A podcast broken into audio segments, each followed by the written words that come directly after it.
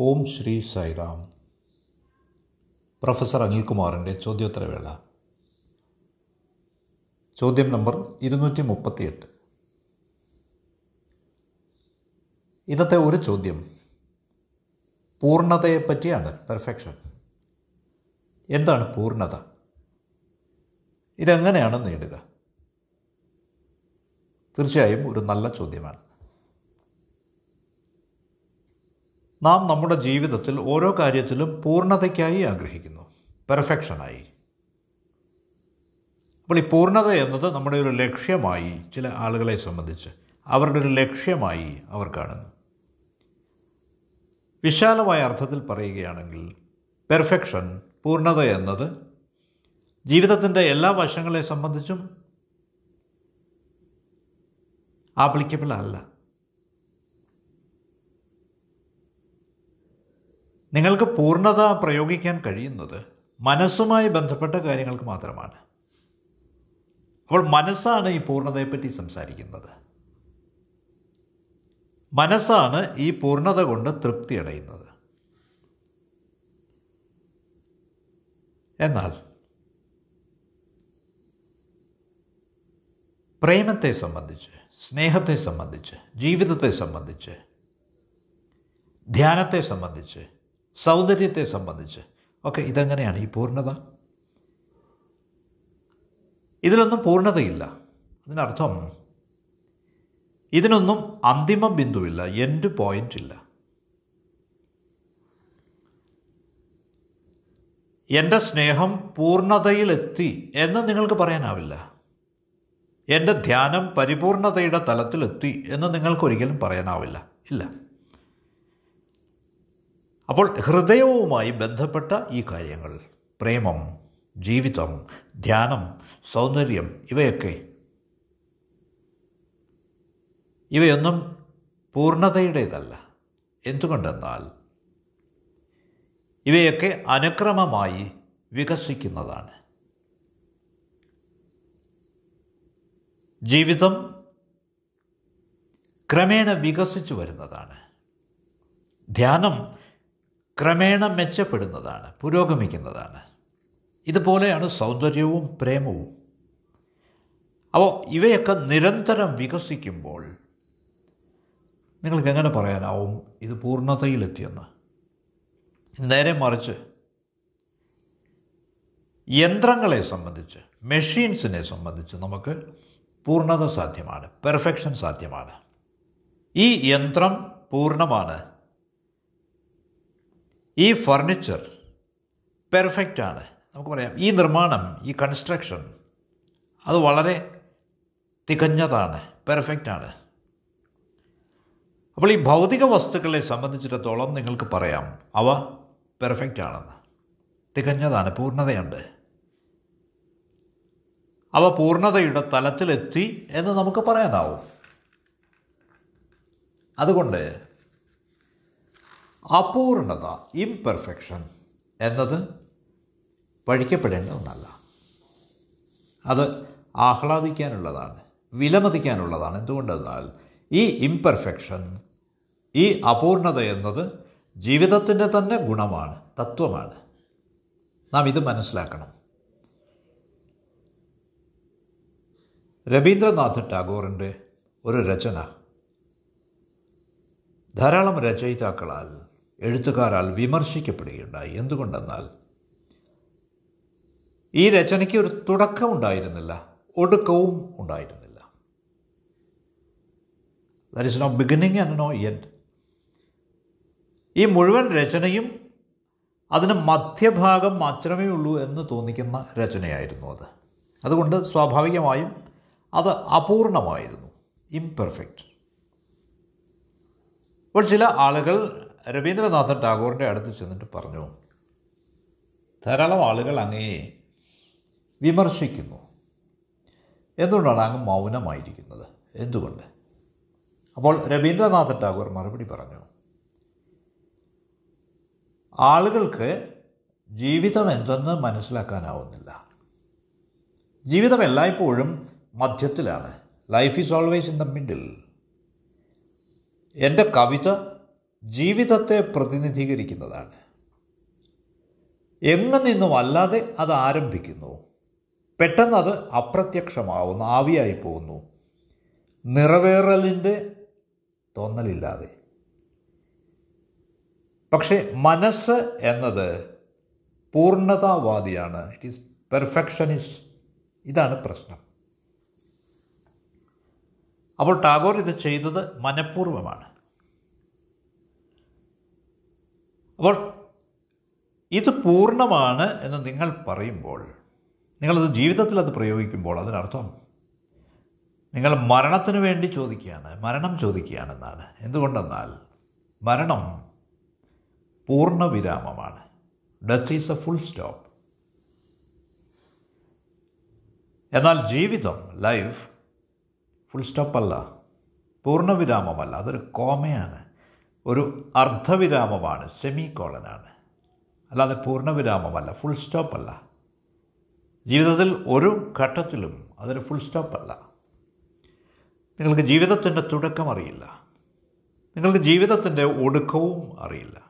നിങ്ങൾ എല്ലായ്പ്പോഴും മധ്യത്തിലാണ് you're always in the middle അപ്പോൾ ഓരോരുത്തരും മധ്യത്തിലാണ്. അപ്പോൾ ഇത് ഒരു പ്രക്രിയയാണ്. അവിരാമമായ പ്രക്രിയ. അനുസ്യൂതമായി ഒഴുകുന്ന ഒരു നദി പോലെ. ഇതാണ് ജീവിതത്തിന്റെ സൗന്ദര്യം. ജീവിതത്തിന്റെ മഹിമ ഇതാണ് ഗ്ലോറി ഇതാണ്. ഇത് തന്നെയല്ല. ഒരു ചിത്രമെടുക്കാം പെയിന്റിങ് അതിൽ വിശദാംശങ്ങൾ ഓരോന്നും വരഞ്ഞിട്ടുണ്ടെങ്കിൽ അത് ഇംപെർഫെക്ഷനാണ് അതിന്റെ നിയമം എന്ന് പറയുന്നത്. മരണമെത്തുമ്പോഴാണ് എന്തും പൂർണമാവുന്നത്. Something becomes perfect only when it's death has come മരണം എത്തുമ്പോഴാണ് എന്തും പൂർണമാവുന്നത്.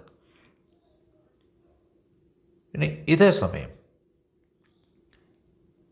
അത് പൂർണമാക്കാൻ നമ്മുടെ ഓരോ ശ്രമവും നടത്തുക. പക്ഷേ പൂർണമാവാൻ അനുവദിക്കാതിരിക്കുക. അതെ.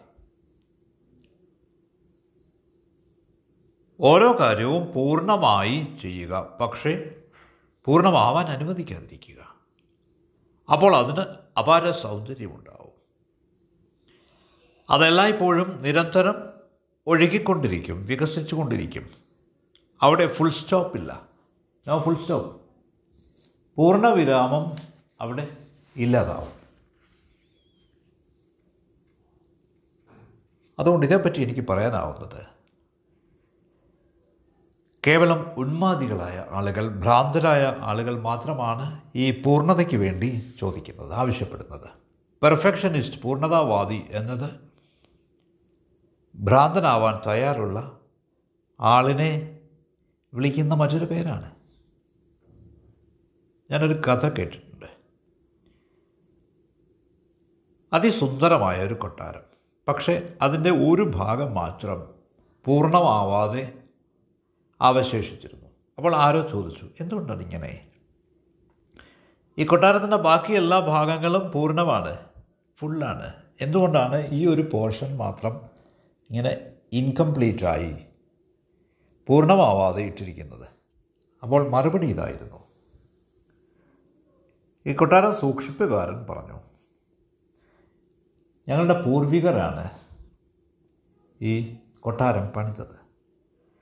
അപ്പോൾ ഈ കുടുംബത്ത് ഒരു ആചാരമുണ്ട് ഒരു പൈതൃകമുണ്ട്. അതെന്തെന്നാൽ ഒന്നും തന്നെ പൂർണമാക്കില്ല. Nothing should be made perfect അതിൽ എന്തെങ്കിലും അപൂർണത അവശേഷിപ്പിക്കണം. അപ്പോൾ വരും തലമുറ ഓർക്കണം ജീവിതം പൂർണത അനുവദിക്കുന്നില്ല എന്ന്. അപ്പോൾ പെർഫെക്ഷൻ പൂർണത എന്നത് ഒരു വിദൂര ലക്ഷ്യമാണ്. ഇതേപ്പറ്റി എനിക്ക് പറയാനുള്ളത് ഇതാണ്. ഇനി ചോദ്യം നമ്പർ ഇരുന്നൂറ്റി മുപ്പത്തി ഒൻപത് ഇനി ഞാൻ അടുത്ത ചോദ്യത്തിലേക്ക് പോവുകയാണ്. ഇതാണ് ചോദിച്ചിരിക്കുന്നത്. ആ സ്വാമിയെ ആദ്യമായി കാണുമ്പോൾ നമുക്കൊരു തോന്നലുണ്ടാവാം അഥവാ നമുക്കൊരു അഭിപ്രായം ഉണ്ടാവാം നാം ഏറെക്കാലം മുമ്പേ ഭഗവാനെ ദർശിച്ചിട്ടുണ്ട് എന്ന്. ഏറെ നാൾ മുമ്പ് നാം അവിടുന്ന് കണ്ടിട്ടുണ്ടെന്ന്. ഒരു പക്ഷേ നാം ആദ്യമായിട്ടാണ് ദർശനം നമുക്ക് ലഭിക്കുന്നതെങ്കിൽ പോലും. എന്നിരുന്നാൽ നമ്മുടെ കണ്ണുകൾ അടയ്ക്കുമ്പോൾ നമുക്ക് ആ സാമീപ്യം അനുഭവവേദ്യമാവുന്നു. അപ്പോൾ ഇത് ആശയക്കുഴപ്പമുണ്ടാക്കുന്നു ഞാൻ മുമ്പ് എന്നെങ്കിലും ഭഗവാനെ കണ്ടിട്ടുണ്ടോ എന്ന് ഇത് സത്യമാണോ? അതോ ഞാനിപ്പോൾ ആദ്യമായിട്ടാണ് പ്രഭുവിനെ ദർശിക്കുന്നത്? അതാണോ സത്യം? ശരിയാണോ തെറ്റാണോ? ഇതാണ് ചോദ്യം. അപ്പോൾ ഉത്തരം ഇതാണ്. നിങ്ങൾ സ്വാമിയെ കൂടുതലായി സ്നേഹിക്കും തോറും നിങ്ങൾ സ്വാമിയുടെ സമീപം കൂടുതലായി വരും തോറും നിങ്ങൾ കൂടുതലായി ഭഗവാനെ കണ്ടെത്താൻ തുടങ്ങും. ആ ഭൗതിക രൂപം സാവധാനം അപ്രത്യക്ഷമാവുന്നതായി നിങ്ങളറിയും. ഒരു പ്രത്യേക ഘട്ടമെത്തുമ്പോൾ ശാരീരിക രൂപം അതിന് പകരം പ്രേമം മാത്രം സുഗന്ധം മാത്രം സാന്നിധ്യം മാത്രം നിങ്ങളറിയും. ഇത് നാം ശരിക്കും മനസ്സിലാക്കണം. ഏറ്റവും വിചിത്രമായ സംഗതി എന്തെന്നാൽ അത് നിങ്ങളുടെ കേന്ദ്രമാണ് എന്ന് നിങ്ങൾക്ക് അനുഭവപ്പെടും. അത് നിങ്ങളാണ്. അപ്പോൾ ഇപ്പോൾ ശാരീരിക സാന്നിധ്യമില്ലാത്ത സ്ഥിതിക്ക് ഫിസിക്കൽ ഫോം ഫിസിക്കൽ ഫ്രെയിം ഇപ്പോൾ ഇല്ലാത്തപ്പോൾ നിങ്ങൾക്ക് ആ പ്രേമവും സുഗന്ധവും മാത്രമാണ് സൗരഭ്യവും മാത്രമാണ് നിങ്ങൾ അനുഭവിക്കുന്നതെങ്കിൽ അത് നിങ്ങളുടെ കേന്ദ്രമാണെന്ന് നിങ്ങൾ അറിയും. ഒരു മാസ്റ്ററുമായി ഏറ്റവും അടുക്കുന്നതിനുള്ള ഒരേ ഒരു വഴി ഇതാണ്. മറ്റു വഴികളൊന്നുമില്ല. ഇത് സംഭവിച്ചില്ലെങ്കിൽ നാം പറഞ്ഞുകൊണ്ടേയിരിക്കും നമുക്ക് ഭഗവാനെ നഷ്ടമായി എന്ന്. ഇത് അർത്ഥശൂന്യമാണ്. എന്തുകൊണ്ടെന്നാൽ നാം നമ്മുടെ ഉള്ളിലായി ഭഗവാനെ അനുഭവിച്ചിട്ടില്ല എന്നർത്ഥം. ശരി. ഇത് ഒരു കാഴ്ചപ്പാട്. ഇനി മറ്റൊരു കാഴ്ചപ്പാടുണ്ട്. ചിലർക്ക് ഇതിന് നേരെ തിരിച്ച് ഉള്ള അനുഭവമാവും ഉണ്ടാവുക. നിങ്ങൾ സ്വാമിയുടെ അടുത്ത് ചെല്ലുമ്പോൾ നിങ്ങൾ അപ്രത്യക്ഷമാവാൻ തുടങ്ങും. എന്തുകൊണ്ടെന്നാൽ അവിടുന്ന് നമ്മുടെ അടുത്ത് വരുമ്പോൾ തൊട്ടടുത്ത് വരുമ്പോൾ അല്ലെങ്കിൽ നാം സ്വാമിയുടെ അടുത്ത് ചെല്ലുമ്പോൾ നമുക്ക് നമ്മെ പിന്നീട് കാണാനാവില്ല. അപ്പോൾ അതൊരു പ്രശ്നമേ ആവില്ല. സ്വാമി എന്റെ മുമ്പിലായി വന്ന് നിൽക്കുമ്പോൾ ചിലപ്പോൾ ഞാനില്ലാതാവുന്നു ഐ ആം ലോസ്റ്റ്. എനിക്കറിയില്ല. പക്ഷേ ഞാൻ അപ്രത്യക്ഷമാവുന്നു. I disappear. ഇതാണ് ഓരോരുത്തർക്കും സംഭവിക്കുന്നത്. അതുകൊണ്ട് ഈ രണ്ട് വീക്ഷണങ്ങൾ ഞാൻ നിങ്ങളുടെ മുമ്പിൽ വെക്കുകയാണ്. ഒരു വീക്ഷണം എന്നത് മാസ്റ്റർ ഇല്ലാതാവുന്നു അപ്രത്യക്ഷമാവുന്നു. Master is disappearing. നിങ്ങൾക്ക് സ്നേഹം മാത്രം സുഗന്ധം മാത്രം ആ സാന്നിധ്യം മാത്രം അനുഭവവേദ്യമാകുന്നു. പക്ഷേ മറ്റൊരു വീക്ഷണമുണ്ട്. അവിടെ എന്തു സംഭവിക്കുന്നെന്നാൽ നിങ്ങൾ അപ്രത്യക്ഷമാവുന്നു. യു ആർ ഡിസപ്പിയറിങ് ഇത് തികച്ചും ഓപ്പോസിറ്റാണ് അപ്പോൾ ഇത് രണ്ടിൽ ഏതെന്നുള്ളത് പ്രശ്നമല്ല. നിങ്ങൾ പ്രേമം അനുഭവിക്കുന്നുവെങ്കിൽ നിങ്ങൾ അനുഗ്രഹീതനായി തോന്നുന്നുവെങ്കിൽ സ്വാമിയുടെ സാന്നിധ്യത്തിൽ. ശാരീരികമായി ഞാൻ സ്വയം നഷ്ടപ്പെടുന്നുവെങ്കിൽ ഞാൻ എന്റെ ഐഡന്റിറ്റി എന്റെ സ്വത്വം ഞാൻ വിസ്മരിക്കുന്നു. ഞാൻ ഈ സ്നേഹം അനുഭവിക്കുന്നുവെങ്കിൽ ഞാൻ ആനന്ദത്തിലാണെങ്കിൽ ധന്യനാണെന്ന് എനിക്ക് തോന്നുന്നെങ്കിൽ നിശ്ചയമായും നാം ശരിയായ മാർഗത്തിലൂടെയാണ് പോകുന്നത്. അപ്പോൾ കാര്യങ്ങളൊക്കെ നേരായ രീതിയിൽ നടക്കുമ്പോൾ ഇതൊക്കെയാണ് സൂചനകൾ. ഇനി തെറ്റായ രീതിയിൽ കാര്യങ്ങൾ സംഭവിക്കുമ്പോൾ നിങ്ങൾക്ക് ദുഃഖമുണ്ടാവുന്നു നിങ്ങൾക്ക് നിരാശയുണ്ടാവുന്നു നിങ്ങൾക്ക് മനക്ലേശമുണ്ടാവുന്നു. അതുകൊണ്ട് ഒന്നുകിൽ സ്വാമി അപ്രത്യക്ഷമാവണം നിങ്ങളെ സ്നേഹത്തിന്റെ അഥവാ അവിടുത്തെ സാന്നിധ്യം അനുഭവിപ്പിച്ചുകൊണ്ട്. ഇനി അതല്ലെങ്കിൽ നിങ്ങൾ അപ്രത്യക്ഷമാവണം. സ്വാമിയെ മാത്രം നിങ്ങൾ അനുഭവിക്കണം. സ്നേഹം മാത്രം ആ ആനന്ദം മാത്രം. അപ്പോൾ നിങ്ങൾ അവിടെ ഉണ്ടാവില്ല. യു ആർ നോട്ട് ദയർ അപ്പോൾ നിങ്ങൾ ആധ്യാത്മിക അനുഭവത്തിൽ വളരെ സമ്പന്നനാവും. അപ്പോൾ ഈ രണ്ട് രീതിയിൽ ഏതിലായാലും നിങ്ങൾ ധന്യനാവും. കുറേ കൂടി ധനികനാവും. ബിക്കം റിച്ചർ അപ്പോൾ ഇതിലേതാണ് നല്ലത് മെച്ചം എന്ന് നാം അന്വേഷിക്കേണ്ട ആവശ്യമില്ല. ഞാൻ അപ്രത്യക്ഷമാവുകയാണോ? സ്വാമിയെ മാത്രം നിലനിർത്തിക്കൊണ്ട് അഥവാ സ്വാമി അപ്രത്യക്ഷമായിട്ട് എന്റെ ഉള്ളിലേക്ക് വരുന്നത് ആണോ നല്ലത്? അങ്ങനെ ഒരു ചോദ്യം ഇരിക്കുന്നില്ല. എന്തു തന്നെയായാലും അത് പ്രശ്നമല്ല. നിങ്ങൾക്ക് പ്രേമം അനുഭവപ്പെടുന്നുവെങ്കിൽ നിങ്ങൾ കുറേ കൂടി ധന്യനായി നിങ്ങൾക്ക് നിറവ് അനുഭവപ്പെടുന്നുവെങ്കിൽ തൃപ്തി അനുഭവപ്പെടുന്നുവെങ്കിൽ ഓരോന്നും ശരിയായ രീതിയിൽ തന്നെയാണ് പോകുന്നത്. നിങ്ങൾ ധന്യനാണ് അനുഗ്രഹീതനാണ്. യു ആർ ബ്ലെസ്ഡ് ഈ ചോദ്യത്തിന് എനിക്ക് തരാൻ പറ്റുന്ന മറുപടി ഇതാണ്. ഇനി ചോദ്യം ഇരുന്നൂറ്റി നാൽപ്പത് ചോദ്യം ഇതാണ് സ്വാമി മൗനത്തിലിരിക്കുന്നത് നാം പലവട്ടം കണ്ടിട്ടുണ്ട്. വേദിയിൽ ഡയസിൽ അവിടുന്ന് നിശബ്ദനായാണ് ഇരിക്കുക. ഭജന നടക്കുമ്പോൾ അവിടുന്ന് നിശബ്ദനാണ്. മിക്ക സമയങ്ങളിലും അവിടുന്ന് നിശബ്ദനാണ്.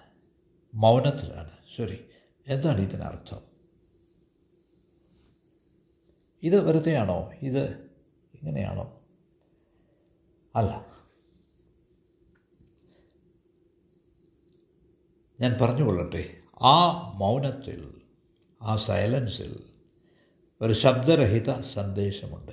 എ വേഡ്ലെസ് മെസ്സേജ് വാക്കിന് ഈ ശബ്ദരഹിതമായത് പറയാനാവും. പക്ഷേ തിരഞ്ഞെടുക്കപ്പെട്ട വളരെ ചുരുക്കം ആളുകൾക്ക് മാത്രം. തികച്ചും മൗനമായിരിക്കുന്ന മൗനികളായ കുറച്ച് ആളുകൾക്ക് മാത്രം. മൗനത്തിൽ നിന്ന് പുറപ്പെട്ടു പോരുന്ന വാക്ക് അതിനു ചുറ്റും ശബ്ദരഹിത മൗനം പേർന്നു വേഡ്ലെസ് സൈലൻസ്. ചോദ്യം ഇതാണ്. സ്വീകരിക്കുന്ന എൻഡിൽ ആ അറ്റത്ത് എന്താണ് സംഭവിക്കുന്നത്?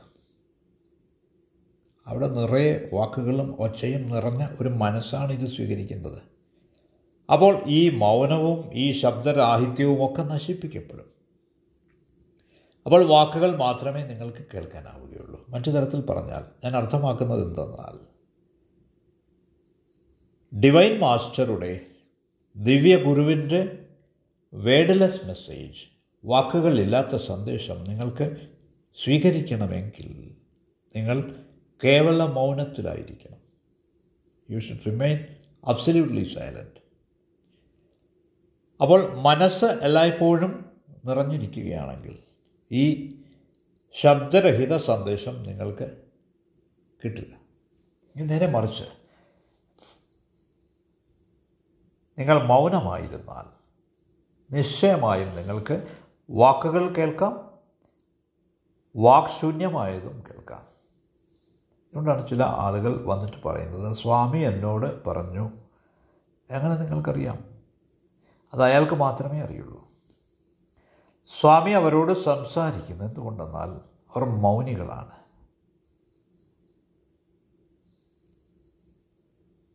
അപ്പോൾ നിങ്ങൾ നിങ്ങൾക്ക് ശബ്ദം കേൾക്കാം. അതേപോലെ സൗണ്ട്ലെസ്നെസ് ശബ്ദരാഹിത്യം നിങ്ങൾക്ക് അനുഭവിക്കാം. മഹാവീരൻ ഒരിക്കലും ശബ്ദിച്ചിരുന്നില്ല എന്ന് പറയപ്പെടുന്നു. ആ ശാസ്ത്രഗ്രന്ഥങ്ങൾ സ്ക്രിപ്റ്റേഴ്സ് ഉണ്ടെങ്കിലും മഹാവീരൻ ഒരിക്കലും സംസാരിച്ചിട്ടില്ല. അവിടുന്ന് എപ്പോഴും മൗനിയായിരുന്നു സൈലന്റ് ആയിരുന്നു. മഹാവീരനും അദ്ദേഹത്തിന്റെ പതിനൊന്ന് ശിഷ്യന്മാരും അവർ അഗാധ മൗനത്തിലായിരുന്നു ഡീപ് സൈലൻസ് ഈ മൗനത്തിൽ മഹാവീരനിൽ നിന്ന് തന്റെ ശിഷ്യരിലേക്ക് സന്ദേശം പകരപ്പെട്ടു. അപ്പോൾ ഈ പതിനൊന്ന് ശിഷ്യരാണ് ഈ ശാസ്ത്രഗ്രന്ഥങ്ങൾ സ്ക്രിപ്റ്റേഴ്സ് എഴുതിയത്. മഹാവീരൻ പറഞ്ഞതൊക്കെ അവർ ആളുകളോട് പറഞ്ഞു. അവൾ മഹാവീരൻ ഇങ്ങനെ പറഞ്ഞു എന്ന് പറയുമ്പോൾ എപ്പോഴും ഓർക്കുക അതൊരു നേർപ്രസ്താവന ആയിരുന്നില്ല ഒരിക്കലും. മഹാവീരൻ ഒരിക്കലും സംസാരിച്ചിട്ടില്ല. അദ്ദേഹം മൗനിയായിരുന്നു. ഹി വാസ് സൈലന്റ് പക്ഷേ മഹാവീരനും അദ്ദേഹത്തിന്റെ തെരഞ്ഞെടുക്കപ്പെട്ട ശിഷ്യർക്കും ഇടയിൽ എന്തോ ഒന്ന് വിനിമയം ചെയ്യപ്പെട്ടു. ആശയവിനിമയം നടന്നു. ഈ ശിഷ്യരാണ് അദ്ദേഹത്തിന്റെ വക്താക്കളായി മാറിയത്. ഡിസൈപ്പിൾ ബിക്കെയിം ഹിസ് സ്പോക്സ്മെൻ അവരാണ് അദ്ദേഹത്തിന്റെ സന്ദേശം പ്രചരിപ്പിച്ചത് കൊണ്ടിരുന്നത് അപ്പോൾ അവർ കേട്ടതൊക്കെ നേരായ കാര്യമാണെന്ന് എന്താണ് ഗ്യാരണ്ടി? എന്താണ് ഉറപ്പ്? അവർ കേട്ടതൊക്കെ അവർ കേവലം ഭാവന ചെയ്യുകയല്ലായിരുന്നു എന്ന് എങ്ങനെ അറിയും? എന്താണ് ഗ്യാരണ്ടി? അവർ സ്വന്തം വാക്കുകളാണ് പറഞ്ഞത് എന്ന് എന്താണ് ഗ്യാരണ്ടി? സോറി സർ അവിടെ ഒരു ഗ്യാരണ്ടി ഉണ്ട്. ആ ഗ്യാരണ്ടി എന്തെന്നാൽ എല്ലാ ഈ പതിനൊന്ന് ശിഷ്യരും ഒരേ കാര്യമാണ് കേട്ടത്. അതാണ് പോയിന്റ് ദയവ് ഇത് ശ്രദ്ധിക്കുക. ഈ പതിനൊന്ന് ആളുകളും ഒരേ കാര്യമാണ് കേട്ടത്. ഈ പതിനൊന്ന് ആളുകളും ഉടനടി അത് എഴുതിയെടുക്കുകയുണ്ടായി. അവർ കേട്ടതൊക്കെ. പതിനൊന്ന് പേർക്ക് ഒരേ കാര്യം സങ്കല്പിക്കാൻ എന്തായാലും ആവില്ല. അപ്പോൾ ഇത് തികഞ്ഞ ഗ്യാരണ്ടി ആയിരുന്നു. അവർ കേട്ടു എന്നുള്ളത്. അപ്പോൾ അദ്ദേഹത്തിന്റെ മൗനമാണ് അവരോട് സംവദിച്ചത്. ഈ silence has spoken to them മഹാവീരന്റെ അനുയായികൾ അപ്പോൾ ഈ തലത്തിലായിരുന്നു. നിശ്ചയമായും കാലം കഴിഞ്ഞപ്പോൾ ആളുകൾക്കിത് മനസ്സിലാക്കാനായില്ല തെളിയിക്കാനായില്ല. അപ്പോൾ ഒരു മറുപടിക്ക് വേണ്ടി നാം നിർബന്ധിക്കുമ്പോൾ ഏറി വന്നാൽ അവർ പറഞ്ഞേക്കും അന്ന് സത്യയുഗമായിരുന്നു. ഇത് തമസിന്റെ കാലമാണ്. അതുകൊണ്ട് ഇപ്പോൾ ഇതൊന്നും തെളിയിക്കാനാവില്ല എന്ന്. ഇത് ശരിയാണ്. അപ്പോൾ അവരിങ്ങനെയാണ് പറയുന്നത്. അപ്പോൾ ഇന്ന് ഭഗവാൻ ബാബ ഒരു പക്ഷേ സംസാരിക്കുന്ന ഇല്ലായിരിക്കാം. സംസാരിക്കുന്നില്ല. പക്ഷേ അവിടുത്തെ നോട്ടം. അവിടുത്തെ വീക്ഷണം അവിടുത്തെ തേജസ് അവിടുത്തെ ദീപ്തി അവിടുത്തെ മുഖം എന്തോ നമ്മളോട് പറയുന്നു ആശയവിനിമയം ചെയ്യുന്നു. ധാരാളം പുസ്തകങ്ങൾ ഇതേപ്പറ്റി എഴുതിയിട്ടുണ്ട്. ധാരാളം ആളുകൾക്ക് ഇങ്ങനെയുള്ള സന്ദേശങ്ങൾ ലഭിക്കുന്നുണ്ട്. അപ്പോൾ നമുക്ക് മനസ്സിലാവും നാം വിശ്വസിക്കും മഹാവീരനെ പറ്റി ആളുകൾ പറഞ്ഞതൊക്കെ ശരിയായിരുന്നെന്ന് അപ്പോൾ രണ്ടാമത്തെ സ്റ്റെപ്പ് ഇതാണ്. ഭഗവാൻ ഇനിമേൽ നിങ്ങളോട് സംസാരിക്കണം എന്നില്ല. വാക്കുകൾ ഉപയോഗിക്കണം എന്നില്ല. അവിടുന്ന് ശാരീരികമായി ഇപ്പോൾ ഇല്ലാത്തതുകൊണ്ട് നാം ഈ സന്ദേശം സ്വീകരിച്ച് ഇത് മനസ്സിലാക്കണം. ഇനി നേരത്തെ ആണെങ്കിൽ പോലും സ്വാമി വെറുതെ അവിടെ ഇരിക്കുകയുള്ളൂ. നമുക്ക് വാക്കുകളില്ലാത്ത ആ സന്ദേശം വേഡ്ലെസ് മെസ്സേജ് നമുക്ക് കേൾക്കാമായിരുന്നു. ധാരാളം ഡിവോട്ടീസ് ഭക്തർ എന്നോട് പറയാറുണ്ട് ഇതാണ് സ്വാമി എന്നോട് പറഞ്ഞത്. പക്ഷേ സർ അവിടുന്ന് താങ്കളോട് സംസാരിക്കുന്നത് ഞാൻ കണ്ടില്ലല്ലോ. അവിടുന്ന് വേ വേദികയിൽ മൗനത്തിലായിരുന്നു. ഡയസിൽ മൗനത്തിലായിരുന്നു. അപ്പോൾ താങ്കൾ എങ്ങനെയാണ് പറയുക? താങ്കൾക്ക് ഈ സന്ദേശം ലഭിച്ചുവെന്ന് അതേ സർ. ഇതാണ് എനിക്ക് ലഭിച്ച സന്ദേശം. അപ്പോൾ ഇത് നമ്മുടെ അനുഭവമാണ്. ഇത് അസ്തിത്വപരമായ അനുഭവമാണ്. എക്സിസ്റ്റൻഷ്യൽ എക്സ്പീരിയൻസ് അല്ലെങ്കിൽ എങ്ങനെയാണ് നിങ്ങൾ ഇത് അനുഭവിക്കുക? നമ്മുടെ ജീവിതം ധ്യാനത്തിന്റേതാവണം. വൺ ഓഫ് മെഡിറ്റേഷൻ അപ്പോൾ നിങ്ങൾക്ക് ഡിവൈൻ മാസ്റ്ററുടെ വാക്കുകൾക്കൊപ്പം വാക്കുകളില്ലാത്ത ശബ്ദവും സന്ദേശവും കേൾക്കാം. അപ്പോൾ വാക്കുകൾക്ക് പുറമെ നിങ്ങൾക്ക് ശബ്ദരഹിത സന്ദേശവും കേൾക്കാനാവും. അതുകൊണ്ട് ശബ്ദരഹിതമായ വാക്കുകൾ നാം ശ്രദ്ധിക്കുമ്പോൾ മൗനത്തിന്റെ ആ അവസ്ഥയിൽ ഇത് വലിയ ആഘോഷമാവുന്നു. അപ്പോൾ ഡിവൈൻ മാസ്റ്റർക്ക് നിങ്ങളോട് സംസാരിക്കാതെ തന്നെ സംസാരിക്കാനാവുന്നു. എ സൈലന്റ് മീറ്റിംഗ് നിശബ്ദമായ സംഗമം. യാതൊരു ഒച്ചയുമില്ലാത്ത സംസർഗം. യാതൊരു ശബ്ദവുമില്ലാത്ത സംഗീതം. ഒന്നും തന്നെ പറയപ്പെടുന്നില്ല പക്ഷേ ഓരോന്നും കേൾക്കപ്പെടുന്നു. മനസ്സിലാക്കപ്പെടുന്നു. ഉടനടി അനുഭവിക്കപ്പെടുന്നു.